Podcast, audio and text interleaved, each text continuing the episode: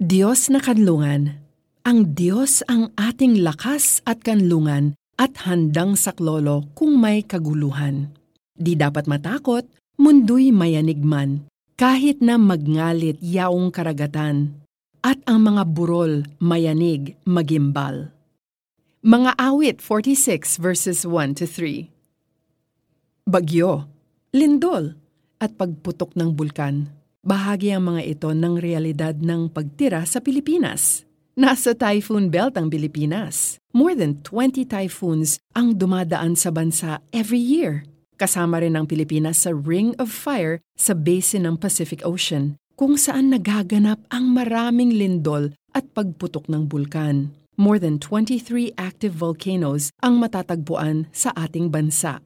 Natural disasters ang bagyo, lindol, tsunami at pagputok ng bulkan. At malaki ang pinsalang dala nila. Nasaksihan natin ito sa Typhoon Yolanda noong 2013 at sa pagputok ng Mount Pinatubo noong 1991. Marami na ring warning ang inilathala tungkol sa di umano ay darating na lindol na binansagang The Big One. Lulubog daw ang buong Maynila. Libo-libo ang mamamatay. Maaaring gawin ng gobyerno ang lahat ng paghahanda para sa natural disasters. Maaaring ilang earthquake drill na ang ginawa sa maraming barangay sa buong bansa. Pero kapag muling humagupit ang isang super typhoon o kapag natuloy ang The Big One, ultimately, wala sa kamay ng gobyerno, ng simbahan, ng pamilya o nino man ang sarili nating kaligtasan. Ang Diyos lang ang makakapagligtas sa atin.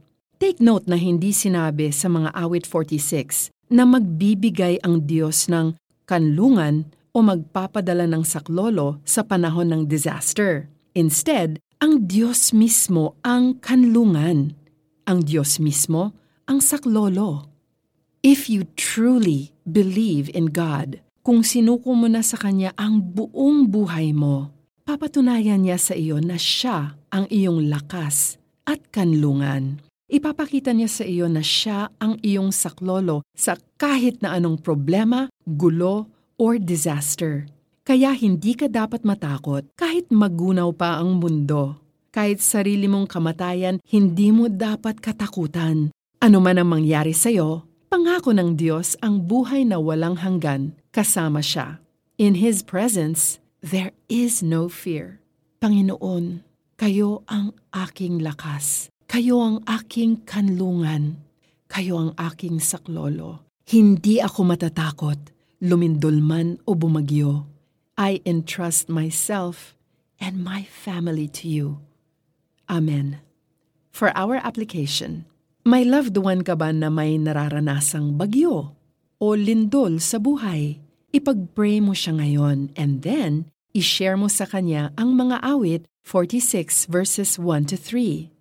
Gamitin ang prayer list sa app na ito para lagi mong maipanalangin ang mga mahal mo sa buhay.